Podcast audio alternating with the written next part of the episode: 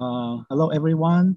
Uh, good morning, good afternoon, good evening. Thank you for very much for joining us to today's AIAA Los Angeles Las Vegas section uh, e-town hall meeting. We have two very exciting talks and the two very top speakers. Uh, so please enjoy the event today. Uh, so you can see this is scheduled. The first one will start at 9 a.m.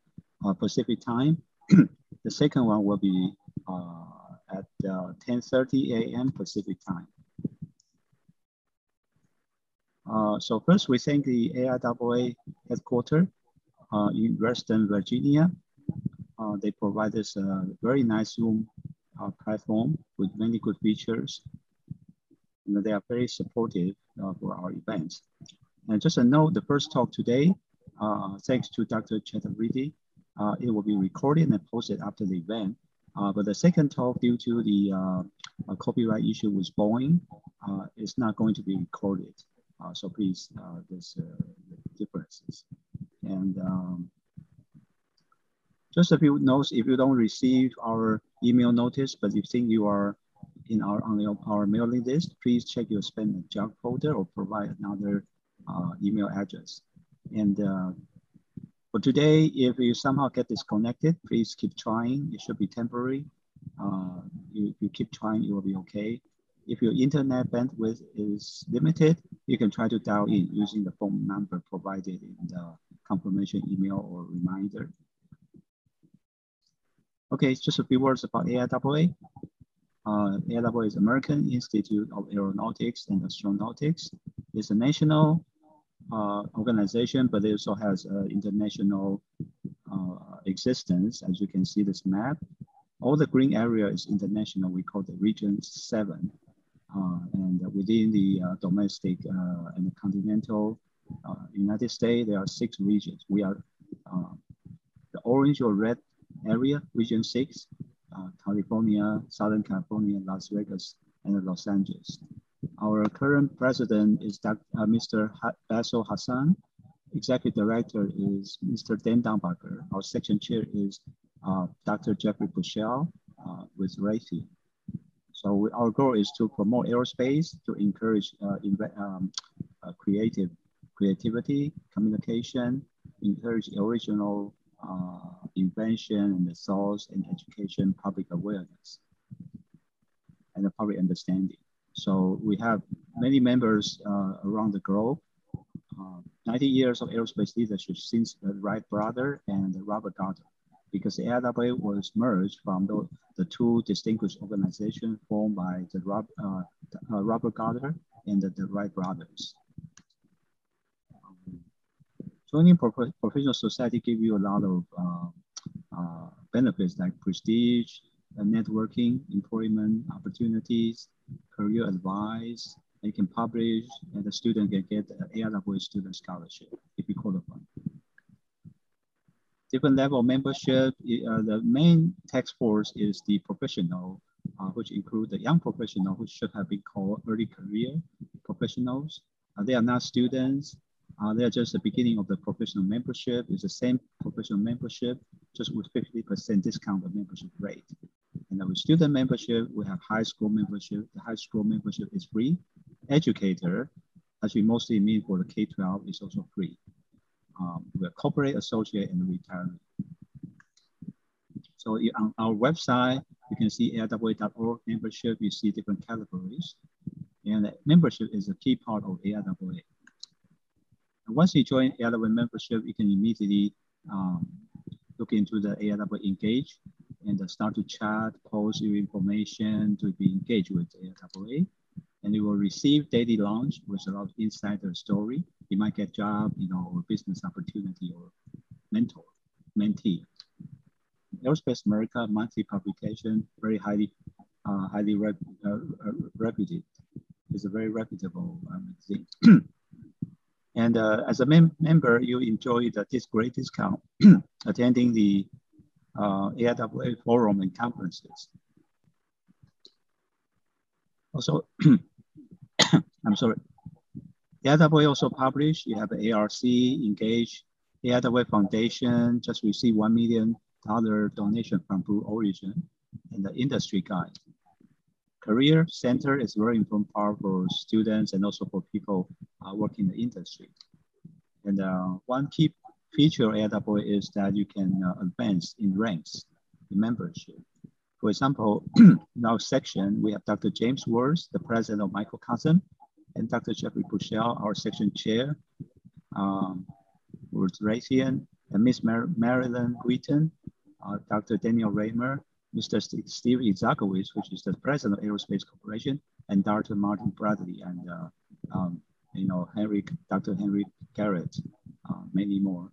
And honorary fellow, uh, the CEO, uh, the president, the CEO of uh, Ms. Gwynne Shotwell of SpaceX, and many others. Uh, so you also have many awards, Guggenheim, Reed Awards. Um, students, you can participate in uh, Design, Build, and Fly rocket launch. And uh, as I mentioned, the student uh, scholarship and the annual student conference, paper conference. And we have an event coming up, national event in Las Vegas called Ascend. It's very exciting. And other online courses and uh, workshop. These are the five major national forum of AIAA. Now we are a local chapter in Los Angeles, Las Vegas section. Uh, our aim is to develop the local membership, but also uh, highly welcome uh, uh national and international participation. we have many great companies and individuals here.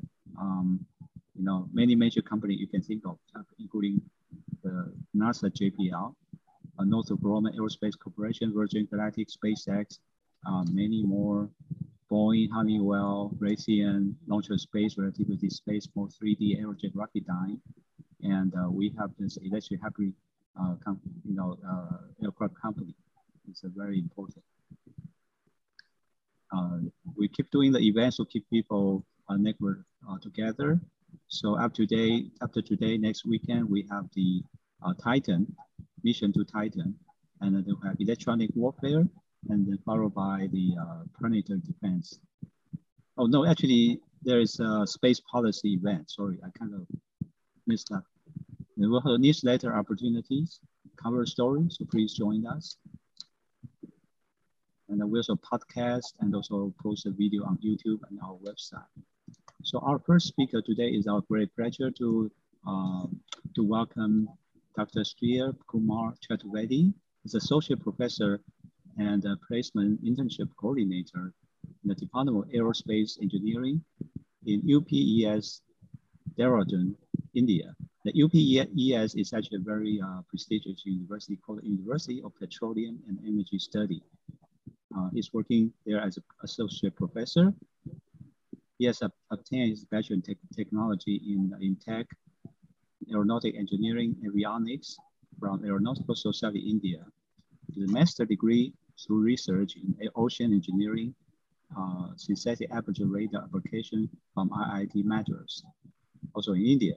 He is awarded with doctorate in engineering from UPES uh, Dehradun, India.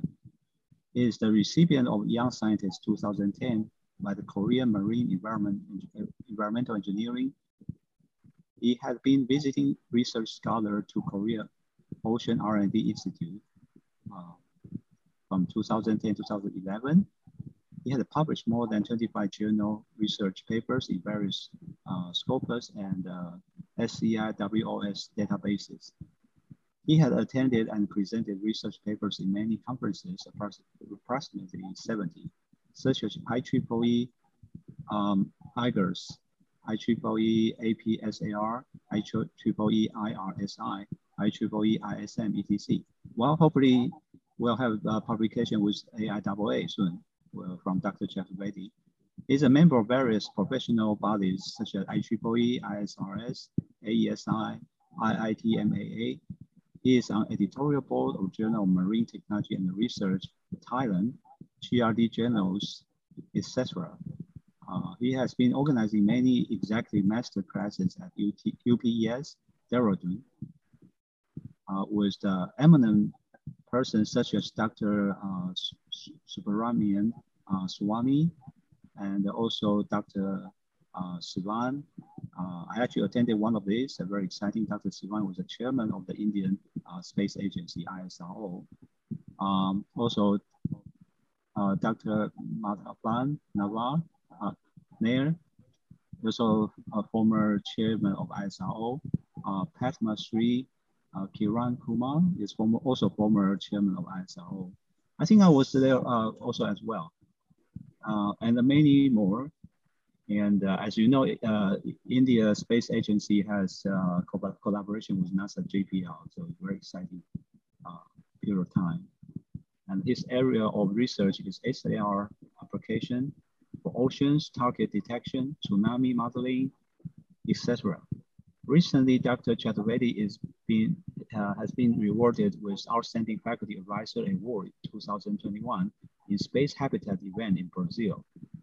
Also, he's working as the convener, uh, I think it's honorary, at Mission Space Foundation, a Mission Aerospace Foundation of uh, India.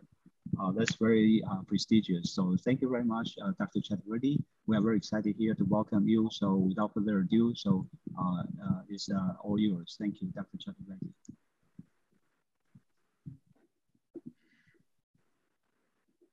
Thank you.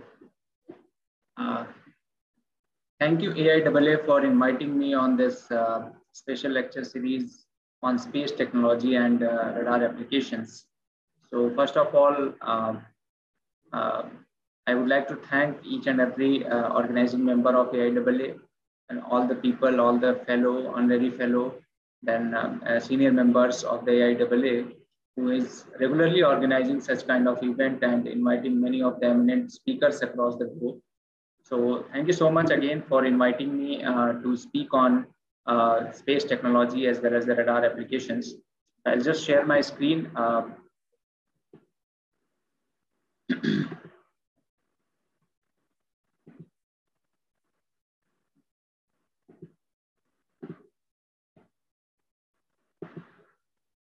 I hope it is visible now, right?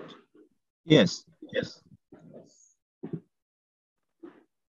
So uh, before starting with the lecture on space technology as well as the uh, radar application, so first of all, we have the, there are various terms, space, technology, radar, and applications. So technology is something which is uh, a tool which is useful for the society. We are living in a certain space and radar application is very, very important in case of the defense applications. So one by one, we'll proceed for the you know different kind of radars. Then we have a space space technology. Why it is important in uh, you know uh, in defense applications or the defense technologies. So this is just a, a overview. Uh, there are three things. One is the as everyone knows. Uh, sorry, there is something called uh, aeronautical aeronautics or aeronautical. Then we have the aerospace. And this society, AIAA, is American Institute of Aeronautics and Astronautics. It means it covers the portion of aeronautical engineering as well as the space engineering. So similarly, we can be able to see here, this is the spacecraft. And this is again the you know hypersonic spacecraft, again, which is in the space. And we have something over here in the uh, right side, we have the drone. And over here, we have the aircraft. So these two terms, this and this, drones as well as the aircraft, they represent the flying object into the tropospheric region, or you can say the region which is above 11, uh, below 11,000 kilometers on the uh, you know atmospheric region. But if we talk about the spacecraft as well as the you know uh, higher order, or you can say hypersonic flights, which is having the Mach number greater than five, for the drones, it is the very, very low subsonic region. For the aircraft, it can be subsonic, it can be supersonic, but in case of the spacecraft, it is always Mach number greater than five. So why it is important? Because ultimately we have to take the body, we have to take the payload. Payload means satellites ultimately. And on the satellite, we have the sensors. The sensors may be anything, maybe infrared cameras or maybe synthetic aperture radar or radar or any kind of the sensor which is kept onto the payload for the various applications across the globe. So why it is important, why we, why we are you know, studying the space engineering or why we are studying the space law or why we are studying the you know, uh, space uh, technology. Ultimately, each and every person, whether he is living in the urban area, rural area, oceanic area, land area, or you know highly crowded area, they should get benefited by means of the space application. That can be either by means of a GPS, that can be you know uh, GIS can be used, or you know global positioning technology can be able to use to move from one place to another place. It means the satellites applications are only and only to provide the exact information once the body is moving or the person is moving from place number A to place number B. So that's how the space application actually occurs. Nowadays, it's a huge demand for the drones, right? In order to carry the in, important information, in order to carry the vegetables, in order to carry the, you know, different kind of the delivery system, we need the drones. Aircraft, again, it is a very, very important tool or an important device in order to move from one, for example, if you want to fly from New Delhi to New York, so within a short period of the time, one can be able to go by using a certain air route or uh, within a certain space route. In a similarly, we, we have to go for the low Earth orbit or the medium Earth orbit or the geo Earth orbit, or you can say the geosynchronous orbit. One has to take the application of a space or the space is the only medium to which one has to travel from one place to the another place. So ultimately, once the satellite is placed, so what is the use of the satellite? It has a certain camera, it has to watch this Earth, and then relevant information can be able to get. Relevant information may be in terms of disaster management. Nowadays, if hurricane is coming or tsunami is about to come or earthquake is about to come, so satellite plays a very, very important role in order to monitor the every each and every signals, signals of the hurricane, the direction of the hurricane, velocity of the hurricane, or you can say, uh, you know, um, uh, rate of change of displacement of the you know one uh, particular tectonic plate to the another particular tectonic plates. All the things can be able to monitor by means of the satellite as well as the satellite antennas. So uh, there may be a classification of a passive uh, satellite system as well as the active satellite system that is in the further slides so why actually space technology means once the system is placed into the space maybe in any of the orbit maybe in the low earth orbit or geosynchronous orbit or any of the orbit what is the ultimate use? Ultimate use is to ease the information for the society or for the person or to capture the information in a very short period of the time with the accurate information. So there is something called the technology of a remote sensing. So this is the application of the space and that's what it is called the space technology. Technology using the space by means of the satellite is known as the remote sensing.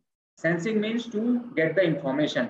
Remote means it is the distance means from the distance how one can be able to get the information if i'm speaking from india a lot of people are watching from america from brazil from you know uh, within the country of our india maybe chennai or new delhi or many places or you know some person are watching from china or japan. So how one can be able to get the sensing information or sense the information remotely that is the meaning of a remote sensing. So obviously we need to have the satellite system in which some kind of the cameras are used or some kind of the you know sensors are used in order to get the earth information. This complete earth has to be monitored either by means of drones or by means of the satellite or by means of you know aircraft so it depends on the person how one can be able to obtain the data and what kind of application you are going to do whether you are using the imagery data for the analysis or you, you are using some kind of the software and what kind of the classification and what kind of the career opportunities are there in case of the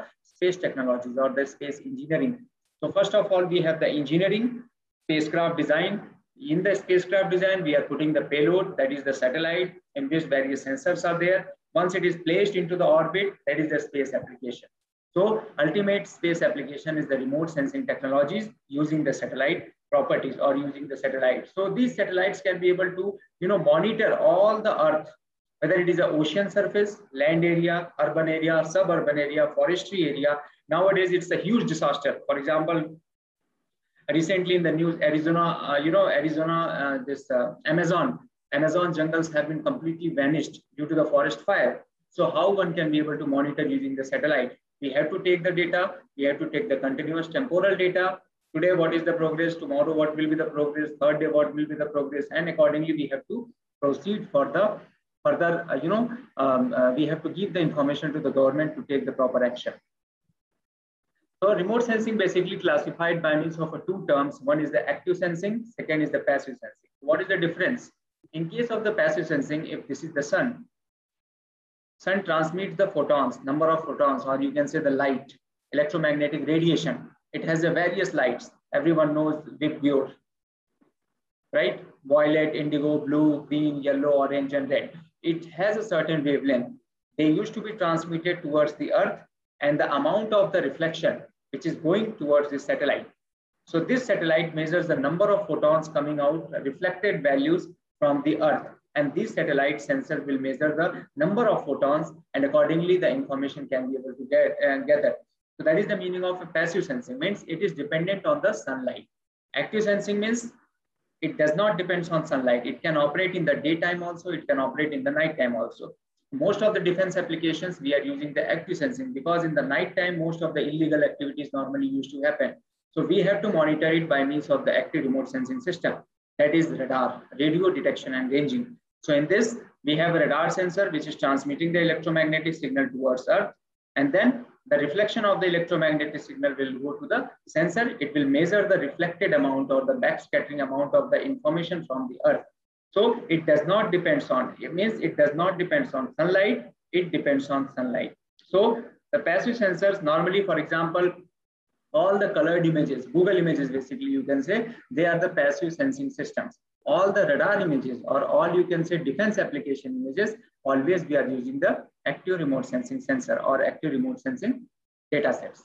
So it has a different data sets also. In this, the number of pixel information for a particular area will be different. Under this condition, the number of pixel in a particular area will be different, completely different. The grayscale value value vary from digital number vary from 0 to 255 in case of the radar imaging. Under this condition, we have the red, green as well as the blue information. So completely different, different application, more accurate information. This is especially used for the defense application, day and night operation, D&D operation, you can say. How the remote sensing actually process uh, flows. For example, if we talk about the passive sensing or the passive uh, remote sensing technology, so we have the active source, which is the sun. Sun used to transmit the energy towards the target. From the target, the reflected wave will go to the sensor or the satellite, which is placed in the low Earth orbit or medium Earth orbit. Normally, these satellites, na, they used to place at 500 to 1000 kilometers above the Earth's surface. They are the, you know, polar satellites. And then if the satellites are placed, for example, 25,000 kilometers above the Earth's surface, they are the GPS satellites. If the satellites are placed 35,000 kilometers above the Earth's surface, they are the geosynchronous satellites. So presently we are talking about space applications. So mostly we have to deal with the, uh, you know, um, polar satellites. Polar satellites, they used to revolve the Earth from north to south and south to north, ascending and descending order uh, things. So from the sensor, it has to send towards the antenna. So this is the step number one. Then we have the step number three. Then we have step number three, transmission, retransmission towards the antenna, which is known as the processing station. And from the processing station, some of the person will process, analyze, as well as the interpret the information either manually or by means of the some software. For example, there are n number of softwares. If you talk ENVI, then we have SARscape, then we have, you know, GIS softwares, geodesy softwares. So many softwares are available in order to analyze the information of this particular target, how one can be able to measure it, how one can be able to analyze it. And finally, the information has to be sent towards the application, towards the user or the client's requirements. So it depends completely on what kind of you know client information or what kind of the data is required for the you know for the application as well as the processing. So for, for everything we require the antenna. Antenna is a very, very important tool in any kind of, you know, transmission as well as the reception. For example, if I'm saying by means of mouth. So that is the transmitting antenna. If somebody is listening or everyone is listening by means of the ear, that is the receiving antenna. If you're receiving the information by means of eyes, that is also the receiving antenna. In a similar way, because we are the natural, we are, it is a natural man-made body or the uh, natural uh, body which is having the transmitter receiver in a various sense. So in body, we have to say it as a sense, senses. So we have the five senses, which is visible. Sixth sense is mind, which is invisible. But at least we could be able to guess some kind of the information by means of the sixth sense. In a similar way, if we talk about the artificial world, so we have an n number of antennas which are located at a different different ground station for the various operations. So antenna, what is the meaning of antenna? It used to transmit the information, it used to receive the information. So transmission and reception, these are the two very, very important parameters for the getting any kind of the information, whether it is imaging information or non-imaging information or signal information or the phase information. So if, for example, if this is the antenna, it is transmitting some information and here is the aircraft. It is moving in a particular direction. So at each and every point on the trajectory, this antenna should get the information. And we know that electromagnetic velocity is 3 into 10 power 8 meters per second, which is very, very high as compared to velocity of the aircraft. If you take the fighter aircraft velocity, which is 2000 kilometers per hour. If we talk about, you know, uh, this uh, commercial aircraft, the velocity is around 800 kilometers per hour. So you can just imagine the velocity of the aircraft as compared to the velocity of electromagnetic wave, which is very, very less.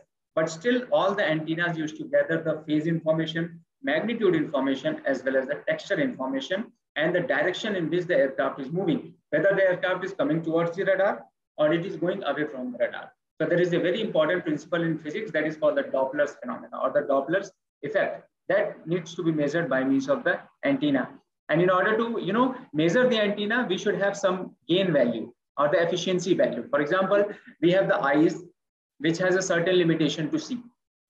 Our eyes can see, you know, uh, some kind of the colors, but antennas has a different accuracy to see the different kind of, you know, signal perception of the signal uh, receiving capacity.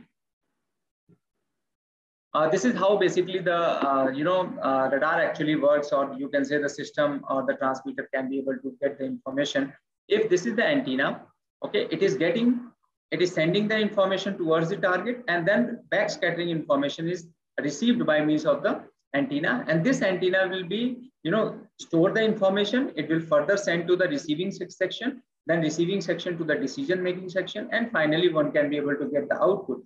Output in terms of what? Velocity. Then in terms of course, then you can say in terms of you know size of the target. Then we have the shape of the target. Then we have the direction of the target. Many information can be able to get as well as the navigational information, latitude. Then we have the longitude. Then we have altitude. N number of parameters or N number of the informations can be able to measure by means of the radar or the radio detection and ranging system or the device that can be able to, you know, one can be able to monitor the complete phenomena or n number of aircraft in a particular area by means of the antenna system or by means of the radar system. That is the actual application of the radar. If within a particular boundary, for example, 100 kilometer by 100 kilometer area, if we have 10 targets, so in which direction this all aircrafts are going? What is the speed of the all aircrafts? What is the direction of all aircraft? What is the size? What is the shape? What is the course? Angle, angular information, everything can be able to monitor by means of, you know, uh, radar application. So how basically uh, radar works? What is the basic fundamental principle of the radar technology? If someone asks or if somebody wants to know completely, we have the antenna, then we have a number of aircraft, right? And always the electromagnetic wave propagation in the circular direction. You can see the direction. It is always the circular, right? So within a circle, how many targets are present? Right? Within the second circle, so if we consider this as the origin, so at a distance of R1, then we have a distance R2, then we have a distance R3, and then R4 and n number of R. R means distance, or you can say the range. So within a particular range, how many targets are present and what kind of the applications we have in the defense technologies. For example, air defense radar. On the truck, the radar antenna is located and truck is moving. It is continuous monitoring the number of targets within a particular system. Then we have the missile controller radar. Missile con so on the truck, again, there is a radar or the antenna system which is tracking the missiles, whether the missiles are coming and hitting towards the target or it is going away from the target. Then we have an air traffic controller radar. Normally on the, uh, you can say when you go to the um, commercial airport or airports authority, ATC are placed with in order to monitor the various, uh, you know, aircrafts within a particular arena or within a particular area. So if aircraft A is coming and towards the landing, so second aircraft should not get uh, towards the landing point. They should take the 2.5 um, uh, minutes of turn and then later on they have to come and land.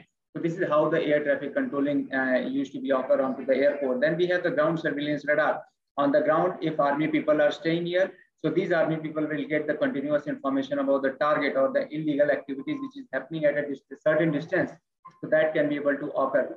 Then we have the navigational based radar, which always provides the value of a longitude and latitude as well as the altitude information for the various you know, um, information or the, um, uh, you know, legal or illegal activities which is happening at a certain distance. So that can be able to measure uh, using the uh, navigational based radar.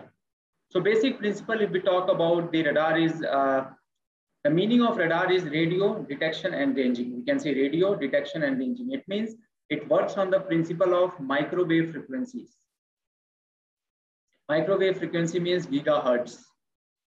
It means it works on the frequency of 1 to 100 gigahertz of the frequency, right? Within this frequency, it transmits the information, it gets the information, right? For example, if this is the satellite, radar is located, it is transmitting a certain pulse towards the target, and then it is receiving the echo or the backscattering information towards the satellite. So the distance covered R then again, the backscattering R. So total distance will be R plus R equals to speed. Then we have the time T2 minus T1, right? Then R equals to C delta T divided by T. This is a very, very, basic physics equation in which uh, time is to be calculated as well as the range is to be calculated by means of a constant electromagnetic signal or the constant electromagnetic uh, velocity. And once we know the distance, we can be able to find out the velocity and all other parameters related to the uh, target. I will not go much into the technical details, but that is a different uh, part of this. I'll just go with the application point of view. Yeah. So basically, one can be able to see we have the two transmitting antenna, then we have the receiving antenna. From the transmitting antenna to receiving antenna, if it is located at a distance of r, G is something called as a gain gain of the transmitting antenna, gain of the receiving antenna. Gain means efficiency. How efficiently a person or the radar transmitter can be able to send the information and how efficiently this receiving antenna can be able to receive the information. So there is a very, very famous equation which is known as the Friis equation. Friis equation, which used to provide the range of the target. What is the distance? On what factor it works? So basically range of the target is the function of transmitted power. Then we have received power, then gain value of transmitting antenna, receiving antenna on what wavelength it works, then on what frequency it works, what is the cross section area, what is the you know actual area of the target. Every parameter is worked based on the range equation. And this range is very, very important uh, for the you know shape calculation, for the target distance calculated, for the velocity estimation, for the phase estimation. Very important parameters. And normally all the where you can be able to see this range, range, and minimum information what the radar antenna is getting from the target. That's very important. That is known as the minimum detectable signal, MDS. Right? This minimum detectable signal is very important and it depends on the radar cross-section area. What is the area and cross-section area? For example, our eyes. Eyes are having a certain area, which is for example, 0.5 millimeter of the diameter if we take. So pi by 4 d square is completely uh, the area of the eyes. But with this eye, one can be able to see the certain area. So that area is completely different. It means it is known as the radar cross-section of eyes or radar cross-sectional area. So this is how, because this antenna is having a, for example, diameter is 10 meter. So area, actual area will be pi by 4 d square. Pi by 4 into 10 square. Some value will be get, able to get in terms of meter square. But with this actual area, this is transmitting or this is receiving a various n number of targets. It means this area is completely different as compared to the actual area. Actual area, then we have a complete cross-sectional area. Commonly used frequency, how uh, radar uh, band uh, basically works so very high frequency, it is not the radar band. P band, it is not again the radar band. Always it works on the gigahertz frequency. 1 to 2 gigahertz, which is the L band. 4 to 8 gigahertz, which is C band. 8 to 12, which is X band. 14 to 18, which is Ku band. Then we have 27 to 47, which is the Ka band. And these have a different application in terms of the agriculture and forestry, then ocean, or you can say glaciology. Sometimes uh, we have to monitor the glacier effect then uh, we have the high resolution radars in which uh, one has to, uh, you know, map the complete area in a, in a very short period of the time. And nowadays the researchers are doing on the work on millimeter waves, which is the very, very strong waves nowadays, uh, you know, used for the highly penetration for the subsurface monitoring or, you know, earthquake monitoring basically, or the tsunami monitoring, we are using the millimeter waves the number of you know waves which are coming out or the uh, interacting with the earth or the you know, tectonic plates, or you can say uh, the, surface as well as the subsurface phenomena, how one can be able to get the backscattering information. So these are the important researches which are going on for the different kind of the, uh, you know, uh, band properties or the band informations, which are normally, you know, very, very difficult to get it or uh, very, very difficult to, you know, analyze it. So this is just a, a, continuation of the radar principles. We have the radar antenna, then it is sending the beams. So the difference of the you know upper beam and lower beam is known as the antenna beam width. Then we have the target, and these are the transmitted pulses. It will go and hit the target, and then echo backscattering response will go and it will be recorded by means of the uh, antenna. And then from antenna, it has to be displayed by means of the display section. So this is what I was talking about the Friis equation which is the you know radar range equation. So you can see this is the received power, which is the function of transmitted power. Then we have the gain value, then range, then radar cross-section area, actual area, then again the received range. Then the complete equation will be PT, GT, GR, lambda. Lambda is the wavelength, R is the distance. And commonly used radar equation. This is known as the commonly used radar equation. And this minimum detectable signal is important in order to achieve the information for the target, which whether it is a moving target or static target. For example, if helicopter is placed, helicopter can be the dynamic, always the dynamic, but it can be static at one point. But aircraft is always the dynamic. It cannot stop until or unless it is a flying car. So helicopter can be considered it as a flying car, which can be static and dynamic. But aeroplane, the complete, uh, you know, aircraft is completely the uh, dynamic. So it works on the radiation principle. Like I already told, it always works on the backscattering phenomena or the backscattering information, and it depends on the radar cross-sectional uh, reflectivity. Now coming up to the uh, second topic, which is the synthetic aperture radar. This is very, very special, uh, special radar nowadays. Uh, we are using, defense people are using for the different applications because it provides the image. Till now, we have the non-imaging radars, or in all the commercial applications, normally we have the non-imaging radars. In all the defense applications, we are using the imagery radar. For example, if n number of tanks are standing and using the satellite, one can be able to see how number of how many number of tanks are standing or how many, you know, what is the movement of the tanks near to the border area, or especially for the border surveillance, we are using the synthetic aperture radar. So synthetic aperture radar means synthetic means synthesis or the energy storage. Aperture means in a particular length and radar is the radio detection and ranging. Means if any of the information is stored within this area, A and B, right? Within this area or within this length, if energy storage is A, that is known as the synthesis, right? On this particular aperture area, that is known as the synthetic aperture and the system which is onto the satellite is the radar. So we have a different modes of the operation. Basically, how actually formation of the synthetic aperture works. For example, if uh, this is the direction of the satellite, which is having the velocity v. Now satellite is placed at this point, right? And it is looking on the earth, right? After certain time, for example, this is point number A, B, C, D, and so on. Point number B, again, it is looking at certain point. Point number C, again, it is looking at a certain point on the earth. So this is forming a length. This is forming the length. This is forming the length. L1, then L2, L3 within a same antenna. You can see this black, completely black is the same antenna which is moving in a certain distance L1 plus L2 plus L3 plus L4 plus dot dot dot. So this particular point, you can say if we consider first one, it is started looking at the target, it is started looking at the target. So the length is same, antenna length is same, but it is forming the aperture, which is the imaginary aperture. So the complete synthetic aperture is 1, 2, 3, 4, 5, 6, 7, 8. 8 times the complete antenna length is the complete synthetic aperture. It means LSA equals to L into length of antenna in this case. That is known as the synthetic means within this length, how much energy is stored towards this particular direction. This is how the formation of synthetic aperture actually occurs. So basically it is uh, uh, classified by means of three modes. One is the strip mode, where the spotlight as well as the scan. What is the difference? The difference is strip mode means, for example, we have the torch, torch. So torch, if you take the torch and just switch it on and continuously you are scanning, that is known as the scanning mode. Right? It means you are getting all the information. Now switching on and off, on and off. That is the meaning of a spot uh, strip map. At one point you are switching on, then off. Then another, another point you are switching on, that is the, uh, you know, again on. So this is known as the strip map. What is spotlight means? Only at one target you are focusing.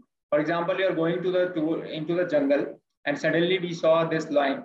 So suddenly we are putting the torch and suddenly we saw the line and we got shocked. So that is the meaning of a spotlight things, right? So we got the target, so we have to find out the spotlight. We did not find the target. We are continuously scanning. That is the scan SAR mode. And strip map means the regular surveillance in one portion, then switch off, then other portion, then again switch off, then other portion, then again switch off. So this is not the continuous operation. This is not the continuous operation. This is the continuous operation. Most of the defense technology, we are using the scan SAR mode or scan scanning mode, basically, uh, we can be able to see. So this is just, we have already explained how synthetic aperture actually uh, work and how the information, how the SAR data actually looks like, basically. So basically SAR data is raw data. We cannot able to see anything in the image. Once it is processed onto the ground station by means of, I told various softwares like ENVI or SARscape or, you know, Geodesy or GIS softwares. So using these softwares, one can be able to find out how many number of targets are present in a particular area. If the area length is X, area width is Y, so the total area information is X into Y. Within this X into Y, how many number of pixels, what kind of digital numbers, what is the energy stored in each and every digital pixels. So you can see this is the processed image. Second image. This is the processed image. Image. And in this image, one can be able to see, if we see closely, zoom, then one can be able to see the number of different different targets, hard target as well as the soft target onto the Earth surface. So this is how you know synthetic aperture radar image formation actually takes place in order to once we uh, uh, proceed further and further. So uh, this is more technical towards the azimuth resolution and range resolution. I will not take much time in this azimuth and range. Basically, it is the you know in which the direction of the satellite that is known as the azimuth direction, and the range direction is the uh, you know, direction in which, you know, this perpendicular to the direction of the uh, satellites. I think there are some questions in the question and answer box. Yeah, there are list of softwares like ENVI, you can say, or uh, SARscape. There are various softwares, you can Google it out on the net. Uh, it is specifically, you know, European Space Agency, or you can say even in India, we have the Bhuvan portal in which one can be able to get the information. Then we have a JAXA, Japanese Exploration Agency, they have the different software to process the information. So that can be able to obtain. I hope it is okay, Sanjay. Okay. So we'll proceed because we have a shortage of time. Yeah, so this is what uh, we have, uh, I have already uh, explained in case of the SAR mode, uh, scan SAR, which is the regular mode, you can say so you can see the number of steps. There are n number of steps information can be able to monitor in a particular direction in which the satellite is moving. So it is a continuous operation, scanning. By torch, you are scanning continuously. You are seeing the data. So that is the meaning of a scan SAR mode, right? Similarly, we have the strip mode. Just in case, for example, if this is the aircraft having the synthetic aperture radar, it is looking at a certain point. It is not finding any information. Now the same aircraft is moving and came to the point number B. This point number A, point number C. So the point number P, again, it is transmitting the information and it saw, okay, there are one, two, three, four, five. So we have the five tanks. So this point number B satellite, or you can say the aircraft found the five targets. Okay, after certain times, maybe C. At this point C, uh, it is again transmitting the beam and it has found, okay, we have again some one and two. So we have the two number of targets which is located at this particular point. So this is the meaning of a strip mode. You can see at the point number B, we have a five targets. At the point number C, we have the two targets. So at the point number B, we have a five targets. At the point number C, we have the two targets. It is not this continuous operation. All the information lost between this, all the information has been lost between the coming from point number B to point number C. So this aircraft cannot see what is happening or what is happening to one, two, three three targets. Only it will see the two targets. It will not see the third, uh, fourth target. So this is how the strip map means in one point, only one target. And this is the spotlight mode means on a one target only we have to see.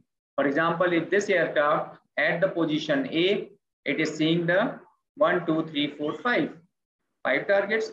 At the point number B, when it has come to point number B, the same target it is monitoring, five. Okay. At the point number C, it does not worry about these targets. It will only worry about only these five targets. So this is known as the spotlight mode. Means it has to focus on only one particular target or one region of the target. So this is the spotlight mode operation, or you can say the, uh, you know, finding the illegal activities. Normally we are finding out the spotlight mode or the spotlight information for the synthetic aperture radar operation. There are n number of airborne SAR, uh, you know, sensors like we have AirSAR, which is the NASA, which is sent by USA. Then we have AUSAR, right? Then we have DOSAR, then we have ESAR, then EMISAR, and then MEMPHIS, then we have a storm ship, and then we have AES, lot of targets which are located on the aircraft also. It is not necessary that only satellite can carry the SAR sensor. Aircraft can also carry the SAR sensor, even drone can also carry the SAR sensor, but due to its heavy operation, drone cannot able to you know, lift up the high value or the high weight of the synthetic aperture radar uh, sensors. Nowadays, it's a huge, huge demand for the unmanned aerial systems uh, which is the tropospheric system or tropospheric region, because this is again the space application ultimately, space technology or the space application, in which you know various uh, aircraft, small aircraft or the you know unmanned aerial system in which the synthetic aperture radar has to be placed and it will transmit the information towards the Earth surface and it gathers the information and then finally it has to transmit towards the ground station. Once we know the ground station, we can be able to process the uh, information as well as the data.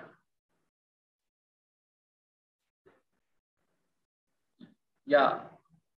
Yes, I think uh, that can be further transmitted or published. Uh, this slide presentations, Mr. Basil. It will be, uh, it will get published in uh, very soon, or you you will be able to get from AIAA office. They will they will forward you. Thank you for asking the question. Okay, so uh, unmanned aerial system operation is again uh, very important nowadays to uh, proceed further in order to, uh, you know, um, get the operation or get the information done. Yeah.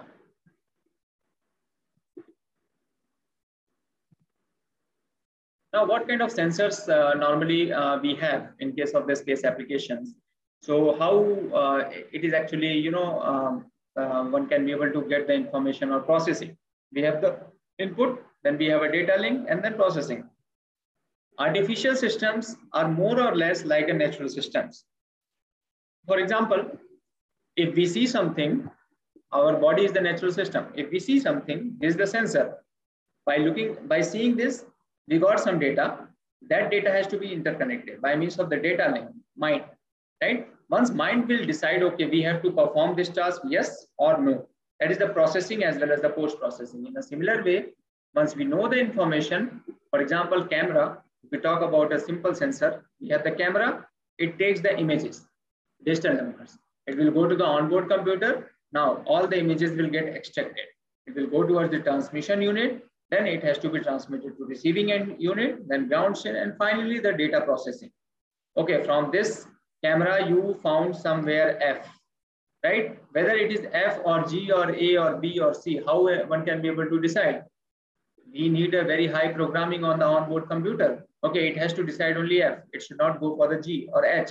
So complete artificial intelligence system is required in order to, you know, track it or in order to uh, find out the, what is the actual target. It, is, it should not be mismatched target. It should be the actual target. And the same information has to be transmitted either by means of a digital way or by means of the analog. so this is how processing of the synthetic aperture radar or any kind of a system occurs. Uh, we have the image filtering technology, then mapping, then blob detection, then we have a graph segmentation, and then input image, then comparison of the shape, then we have the finally, you know, output. So if we know about the various technologies in case of the target or the digital number formation, so for example, in this particular thing, we have an n number of pixels. So all pixels have a different energy levels. So if we combine the magnitude, complete magnitude is the compression of all pixels, then we have phase complete phase of compression of all pixels, and then ultimately the digital signal processing, DSP. as well as the digital image processing techniques are applied in, to form the image. So basically we have the signal. Signal is the raw information. Image is the finally product. Then we have a geocoding, which is the again post-processing product because we are living on the earth. So we have to know what kind of the coordinates we have. Where is the latitude, longitude of that particular image? We cannot uh, simply blindly, you know, believe on a particular image. We should know uh, in which direction or what is the, uh, you know, actual latitude and longitude information of a particular image.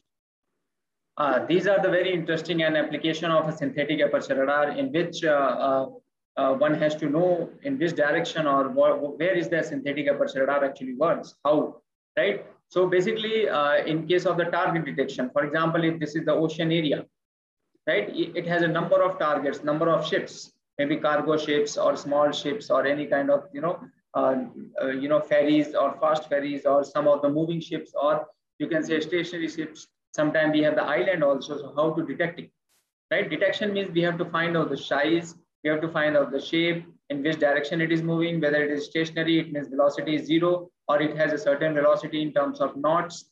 Then all the information can be able to get by means of the synthetic aperture radar. If this data is for today's, then again, tomorrow we have to take the data and monitor the same ships, whether they are locating on the same position. Again, after a certain time, it means that is known as the temporal resolution. At each and every 24 hours or 8 hours of the time, what is the direction of the ship for the same area? So this is how the navigational monitoring, continuous navigation monitoring was used to occur. So this is the one application, target detection of the various objects on the ocean surface or onto the sub-oceanic area. Another application may be, you know, glacier flow. Nowadays, uh, you know, due to the climate warming, uh, all the glaciers are completely melting under the melting condition. So due to that, you know, continuously, this all glaciers is continuously melting and hence it is going backwards, right? Why? Because of the climate warming. So how one can be able to monitor it by means of synthetic aperture radar?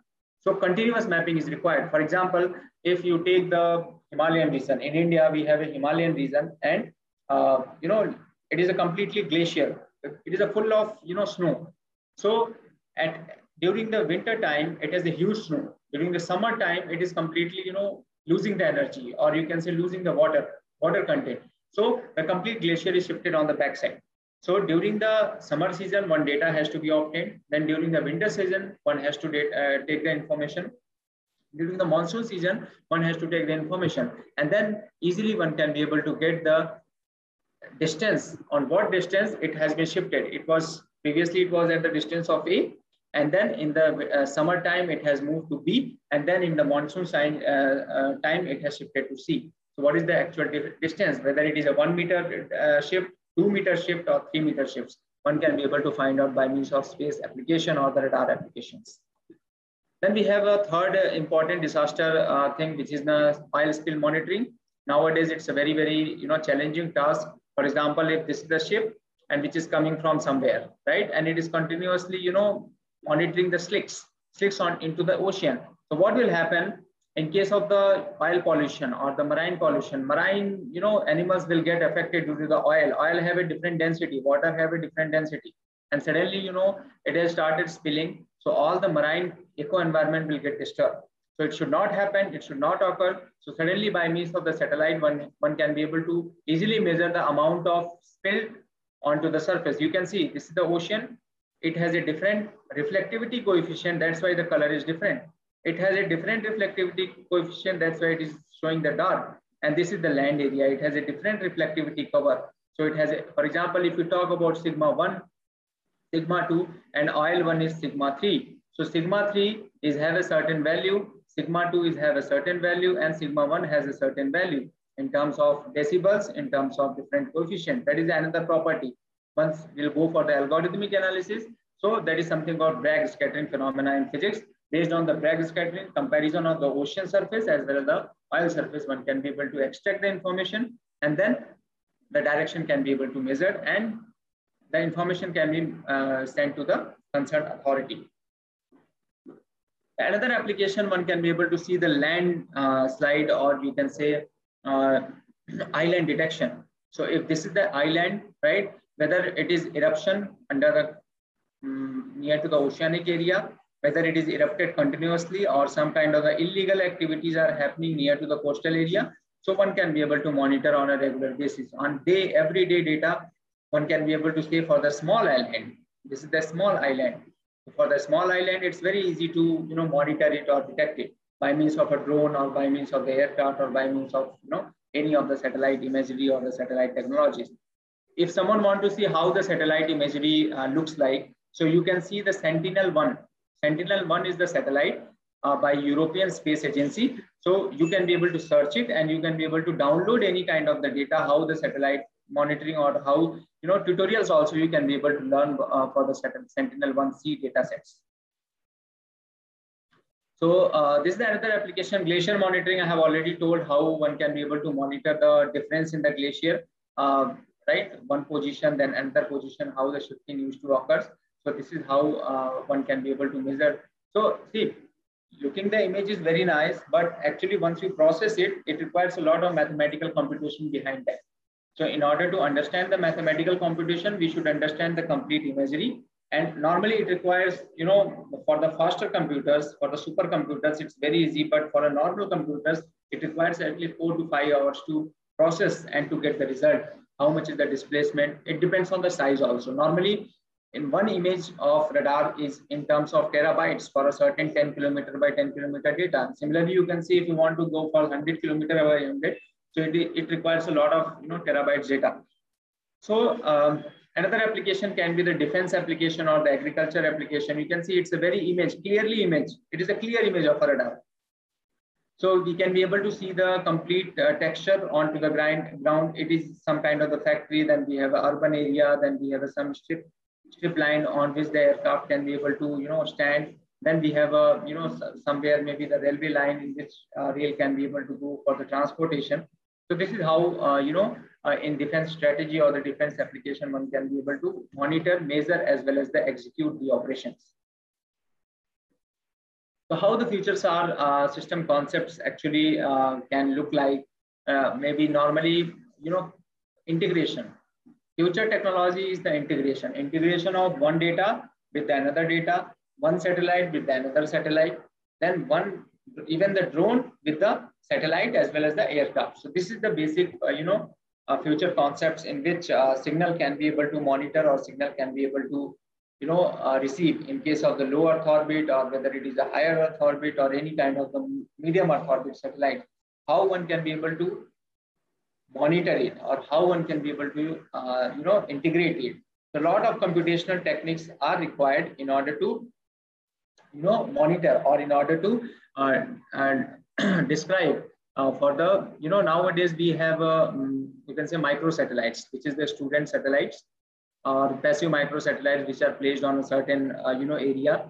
So in case of the student satellite competition, lot of competitions, normally AIAA also, even in, in, in India, we, we also used to organize a student competition by means of ISRO as well as just uh, small startup companies. So they used to provide a huge funding for, you know, um, uh, to send the missions or to send the, to design the satellite or the payload. And then that has to be put onto the launch vehicle by means with the permission of government. And that has to be sent to the, uh, you know, particular uh, arena or the particular orbit. So this is how, you know, future uh, space scientists or the space engineers can work on the application basically because CFD and other, you know, designing criteria, all others are same. But how one can be able to explore the opportunities in case of the space technologies or the space application, that's very important.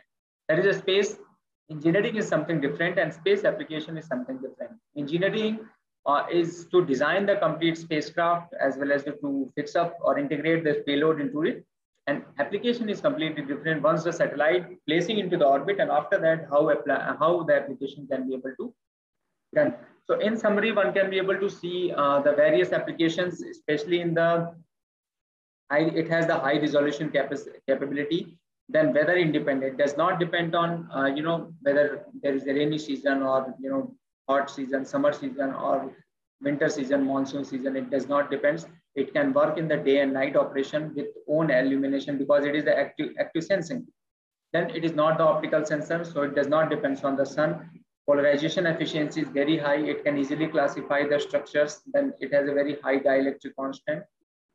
terrain topography in order to monitor the mountains. Mountains are basically the terrain, right? So by means of the interfero technique, one can be able to mountain and uh, sorry, monitor the complete uh, you know mountain of a particular area. Then we have a n number of application for the radar or the space scientists or the radar engineers. Then it has a great interest of the scientific community as well as the commercial and security uh, related application because radar, since it is working in the night time, so one, one has to not depends on whether the sun will come or not come or rainy season or rainy season. So it, it is basically into the defense application. Defense technologies. So basically, uh, you know, um, one can be able to monitor or one can be able to uh, showcase themselves in terms of as a radar engineer or a space engineer, basically, you can say, or space application technologist. Uh, uh, in order to go ahead with the various, uh, you know, uh, things. So again, it has a, you know, radar is having, you know, used for the height measurement. Then we have the navigational for the sea information. Then we have, you know, um, for the poor visibility area, we have the radar blind lander. Then airborne radars for the satellite surveillance. Then we have the space applications like planetary observations, right?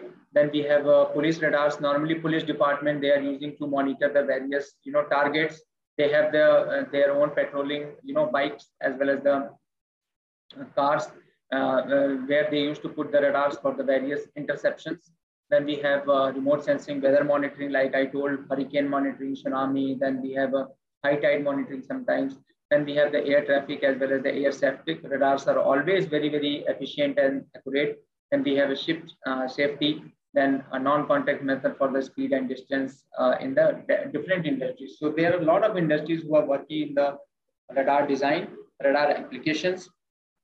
Uh, then you can be able to see, uh, you know, um, uh, this strategic operations, especially in the defense as well as the space uh, technologies.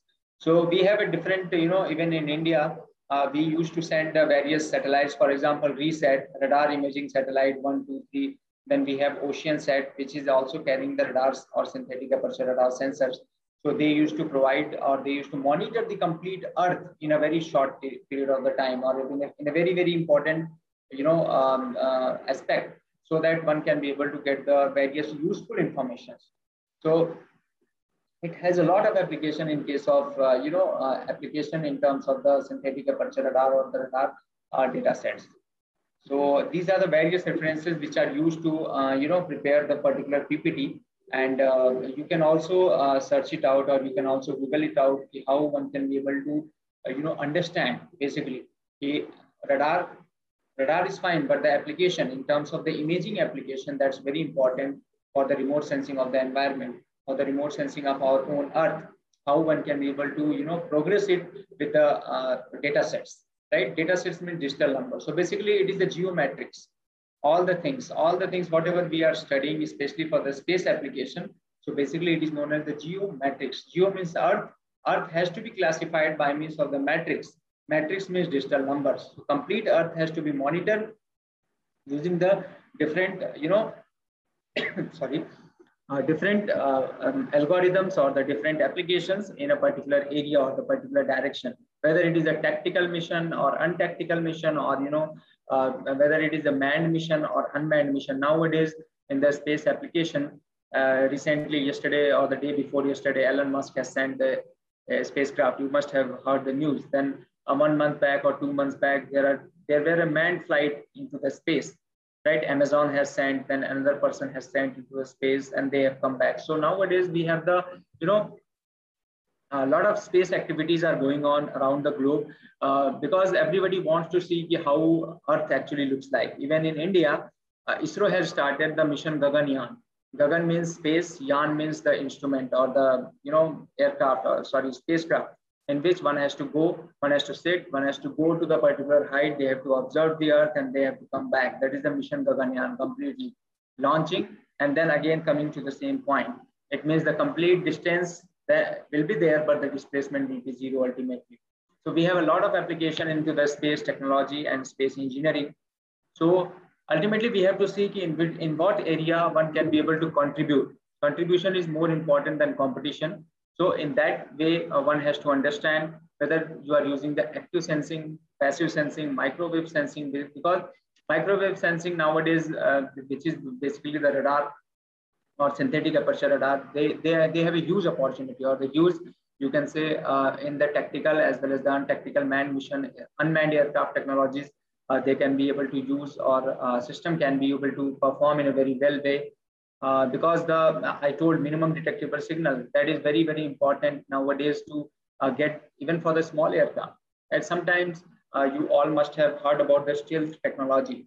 Stealth. Stealth means you know um, hiding hiding means with the radar one has to, one cannot hide if this is the aircraft this is the radar so it should not be hide but these aircraft or these aircrafts are made in such a way that it can be able to absorb all the energy means the material absorption is very very high. It can absorb the all electromagnetic signals so that there is no backscattering or the backscattering response towards the radar. That's why it is the hiding technology or the stealth technology which is very very important in in case of you know application or in case of any kind of uh, um, uh, you know uh, this uh, uh, manned or unmanned technology or the missions. So a number of applications you, you can think even nowadays people are working in the field of law space law air law right because law is not only applicable in case of you know complete um, body mission that is applicable for the space also for every country uh, they have a different rules and regulation right? So based on if somebody wants to access the data, or if I want to access the data for European Space Agency, I must have to take the permission from ESA. Without that, I cannot, you know, take the data sets of the ESA satellites. Since in India, we have the Hyderabad, on Hyderabad, that is the National Remote Sensing Center. We can get all the information, but we should take the permission from a particular, you know, country so that I want to use this data for a certain time for the certain monitoring so that is the meaning of a legal aspect. Similarly, for all the satellites which are placing for in a different, different, for the different countries, they have a different rules or the different arena into the space so that they can be able to monitor the complete earth and they can be able to, you know, uh, uh, you know, uh, predict the information or the futuristic uh, approach towards the uh, system or the towards the uh, radar imaging or satellite imaging or the satellite applications so there are huge application in case of the satellite technology, satellite system engineering. Then we have the spacecraft avionics, you, one can be able to say, or you, you can see navigation and guidance. Then we have a satellite system uh, navigation. Then uh, nowadays we are using the, drones. So drone, uh, obviously the unmanned aerial system design, then monitoring, execution, then navigation and you know communication. A lot of things are there in order to. So it is the application of electronics engineering that we have the electrical engineering, aeronautical engineering, aerospace technology, avionics, all the engineerings are applied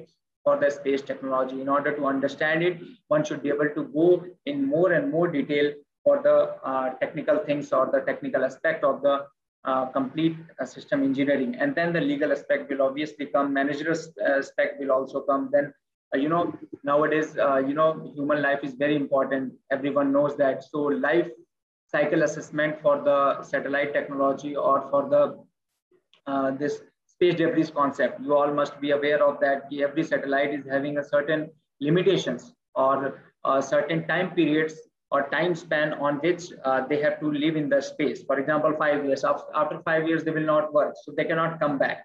So they are into the satellite. They are revolving, and they used to, you know, they act like a waste material. So that is a, a, a space debris. So one can be a lot of researchers, even NASA and ISRO and other space agencies, they are working on how uh, you know space debris can be able to remove from the space so that they, they should not harm the active sensors or active satellites which are actually revolving into the space. So one can be able to see uh, in both managerial, legal, as well as the engineering aspect, how space debris can be able to reduce or can be able to, uh, you know, monitor by means of a uh, certain algorithm or certain uh, principles. So this is how, uh, this is what all about uh, today's lecture in case of the space application as well as the space technologies.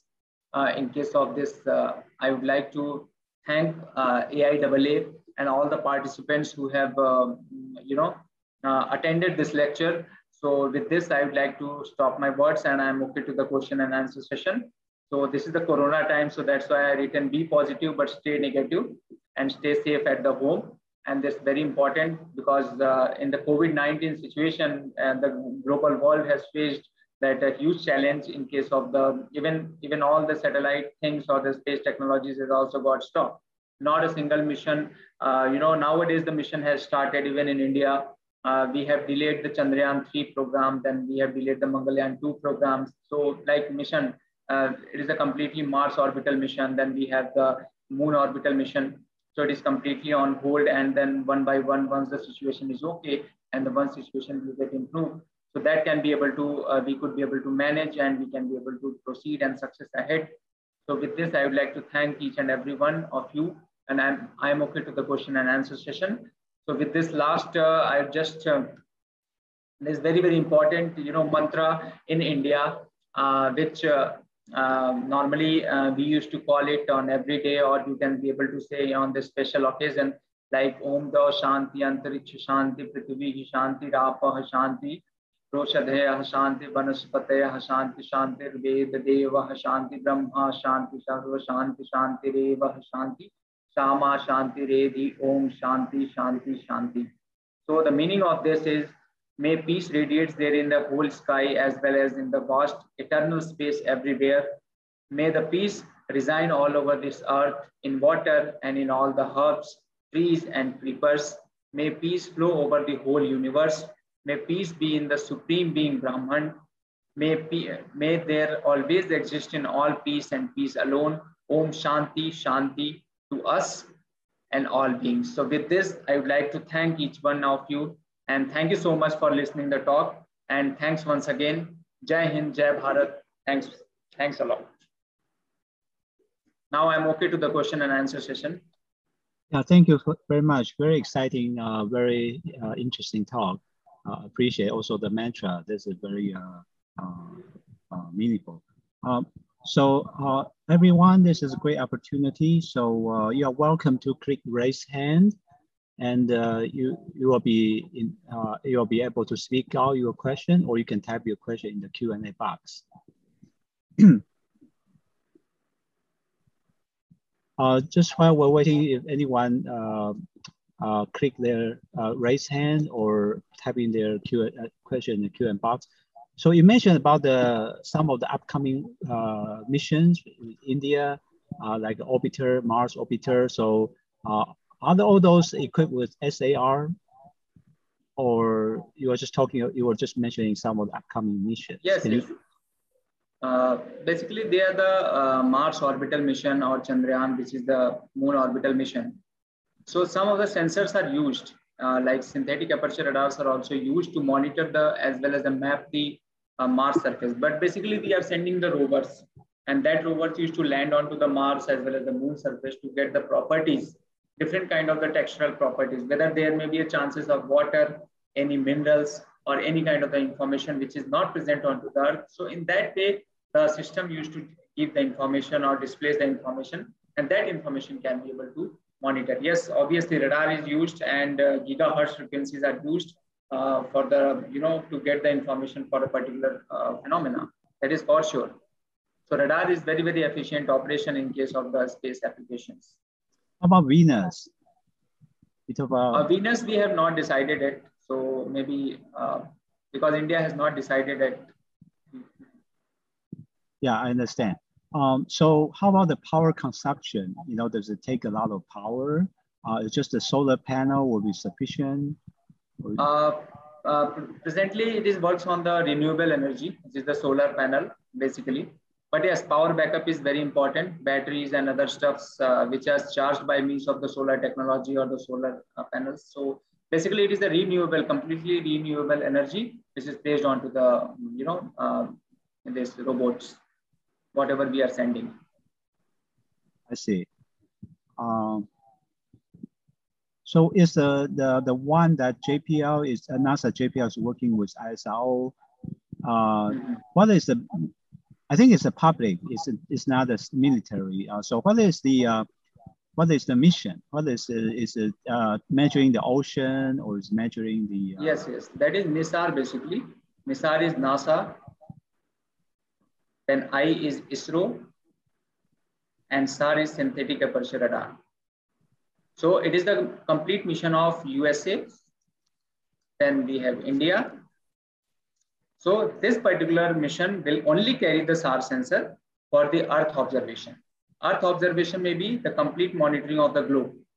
Globe means maybe it can be the ocean or urban or suburban or forestry area. Everything can be able to measure, but it will only carry the synthetic aperture radar. Normally, what happens in one satellite, multiple payloads can be offered or multiple sensors. For example, in one satellite, we have infrared sensor, we have SAR sensor, we have you know multispectral sensor, we have high spectral sensor, we have different sensors. So because it is the cost effective operation. But in case of the NISAR, it will only carry the one sensor, which is the synthetic aperture radar for the ocean, for the earth observation completely. It will not carry any other sensors.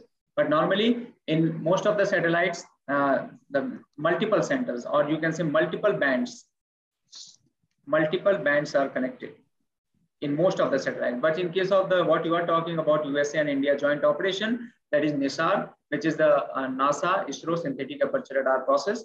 They used to they used to carry only one payload, which is the synthetic aperture radar uh, um, sensor. Is it going to be launched uh, from India, or is going to uh, where, where is it being made? Is it made in India, or uh, uh, that launched to United? Back to you. That maybe the ISRO chief can be able to tell. that I'm not sure. okay. Dr. K. Sivan can be able to uh, tell that whether uh, they will be launching from Sriharikota in India or they will launch from JPL, that is NASA. I see. Then you also indicate, you know, uh, uh, it can be on the on the drone, on the aircraft. Uh, so obviously, you know, these are different sizes, from satellite to regular aircraft, surveillance aircraft, and uh, to, to drones. And I even mentioned about SpaceX. So obviously there are some size limitations. So if you have a SAR on a drone, uh, is the capability limited because the limited uh, payload, uh, you know, due to the, yeah. Uh, yeah. If we talk about hexacopter or small, you know, small drones, quadcopter, hexacopter, or you know, resolution uh, resolution affected, but yeah, they are closer to the to the ground. So what is uh, is the resolution affected, uh, or because the trade-off of the distance, the altitude, that actually can be you know uh, compensated. Uh, yes, that is of course in case of uh, drone operation. the synthetic aperture radar basically it's a very heavy weight. So if we talk about quadcopter or hexacopter, they could not carry such kind of loads either or uh, unless the, the, the, you know a big drone or the flying machine which can be able to carry the very large weight drone. So that can that operation can be possible by means of aircraft only or small Cessna kind of aircraft. But in drone operation only we are normally using the you know hyperspectral cameras or infrared cameras for the small small operation not for the even even night vision cameras also we are placing on the drone for the night operations. But yes, we cannot uh, completely rely on the uh, this thing in future. If if uh, if uh, you know the weight carrying capacity or the drone can be able to design in such a way that it can be able to lift up the particular synthetic aperture radar information. That is of course a very very good way to operate, but it is not that much cost effective because we can put on the helicopter synthetic aperture radar, and then they can be able to monitor a particular area. So that is more cost effective as compared to the small uh, drone operations. But yes, in future, that can be the futuristic things. If um, uh, times come, then um, for sure the person can be able to design, develop, as well as the monitor using the drone operation in the night night time. But nowadays we are using the night vision cameras and you know multispectral band cameras as well as the uh, this uh, mm, uh this you can say mm, uh, what you call it as uh, infrared sensors. Infrared sensors can, uh, can be used for the forest fire monitoring. Yes, for sure that can be able to you know, manage it. Yeah, and you know the lidar used to be very bulky, um, you know, uh, but now these days even on, on iPhone, iPhone or the, the Samsung phone they have the lidar on the, so it's, uh, it's, uh, it's could be lightweight you know, I'm just trying to fill in the gap while people are uh, waiting for uh, giving uh, uh, uh, their questions. So anyone, any um, any question? I think this is a very great opportunity. I personally have lots, lots of uh, interesting question, you know, but I don't want to occupy all your time. So please click, click raise hand or type your question in the Q&A box.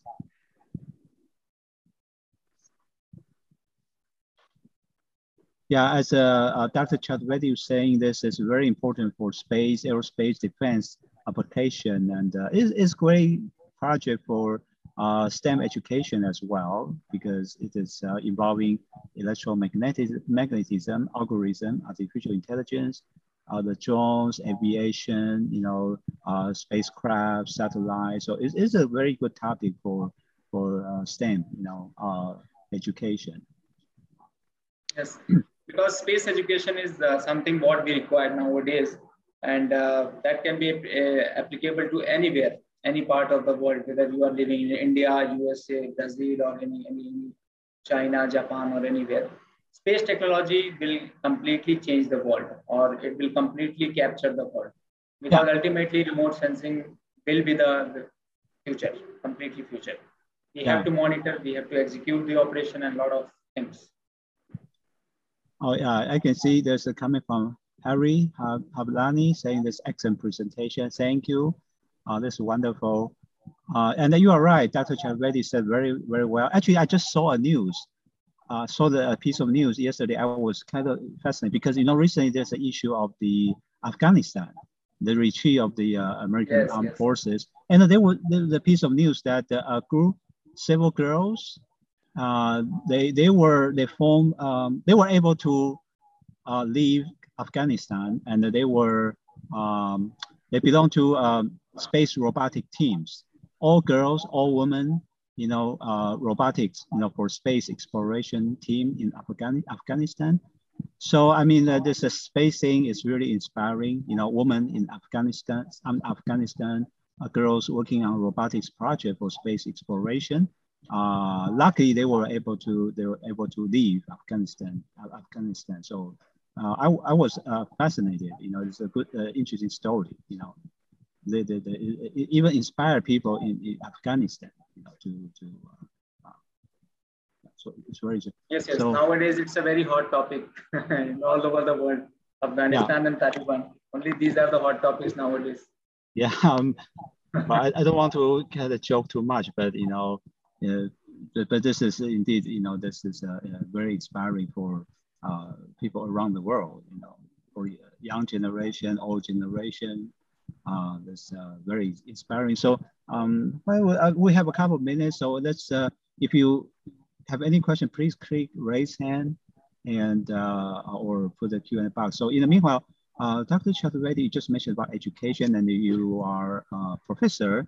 So and then you also mentioned about that. So how, how can you kind of tell, tell, tell people your efforts in your university and how, what is the philosophy and how did you uh, kind of uh, incorporate like SAR into your education to inspire people uh, interested in space and study aerospace engineering? Yeah, uh, like uh, I did my BTech in aeronautical engineering. Uh, and then uh, in India, uh, it's a very famous, that is Aero, Aero Society of India. And I did it from there. Then we had, like, for example, Royal Aeronautical Society, you must have heard about. So uh, in a similar way, we have in uh, India Aeronautical Society of India. And then I completed my BTech, Bachelor of Technology in Aeronauticals. And then uh, further, I wrote GATE examination, which was a very, very prestigious uh, examination for going for the master's program. And uh, then I cleared that. Then I went to the IIT Madras. You must have uh, heard about, it's a very famous institute in India, one of the top rank institute which is at present it is number one institute in India, Indian Institute of Technology Madras, which is located in the southern part of the India, Chennai. From there, I did masters, and then for the one year of my thesis work, I did from Korea Ocean R&D Institute, which is South Korea. It is located in Ansan, near to the Seoul, which is the capital of um, uh, South Korea. And I did my work, master's uh, thesis work from there in synthetic aperture radar for target detection, then wave height measurement for the ocean surface, then propagation of the waves and all other stuffs. which was related to the space application. A lot of works uh, I did in 2011. Then uh, once I uh, came back from South Korea, then I joined University of Petroleum and Energy Studies as an assistant professor. And uh, since then, I am working um, as a faculty uh, in UPES, and presently I'm on the role of associate professor. Last year I got promoted. So my work is always on the, you know, either by means of radar application or synthetic aperture uh, radar application. A lot of my students are involved, undergraduate students, postgraduate students, even PhD students, they are always involved into the, uh, you know, uh, SAR application, radar application for target, then for the wave height measurement from the space. And then some of the, even in the latest, uh, there was a very big conference of the space habitat event happened in Brazil. So a lot of people have, uh, you know, participated. A lot of students have participated in that, and uh, um, uh, we we have received one best paper award. Uh, uh, one of my group uh, student, and I got the outstanding faculty advisor award in the same.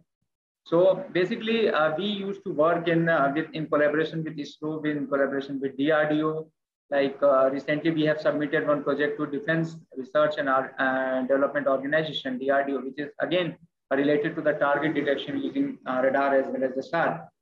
So uh, most probably we'll get the funding. That's not a problem. So that's how we uh, always used to encourage the people to work for the space technology, space application, space design, because it has a lot of scope. Ultimately, we are living in the space.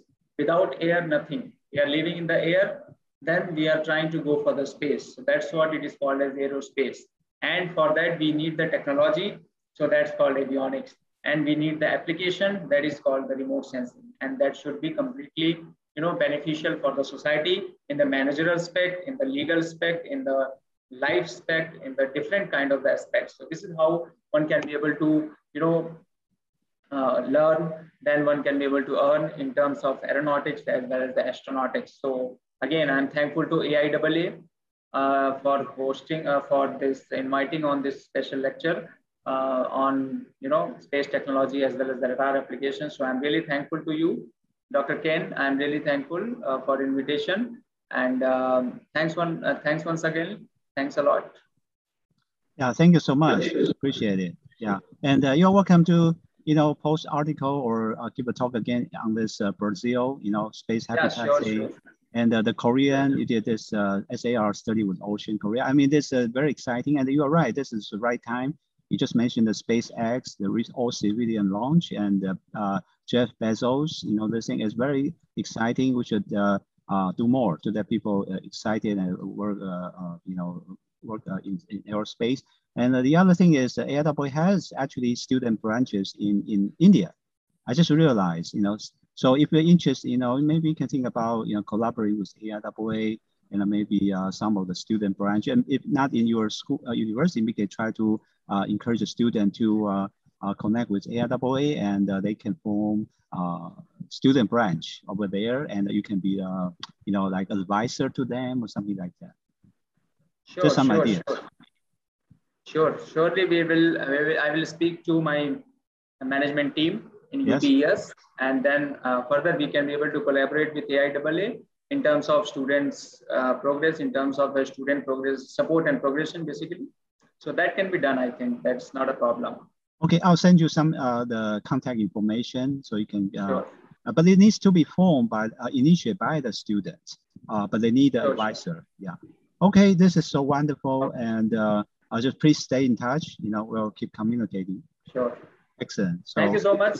Thank you, sir. Jai Hind. Yeah. That, that, thank you. Thank you. Thank you. Thanks to you all. Yeah.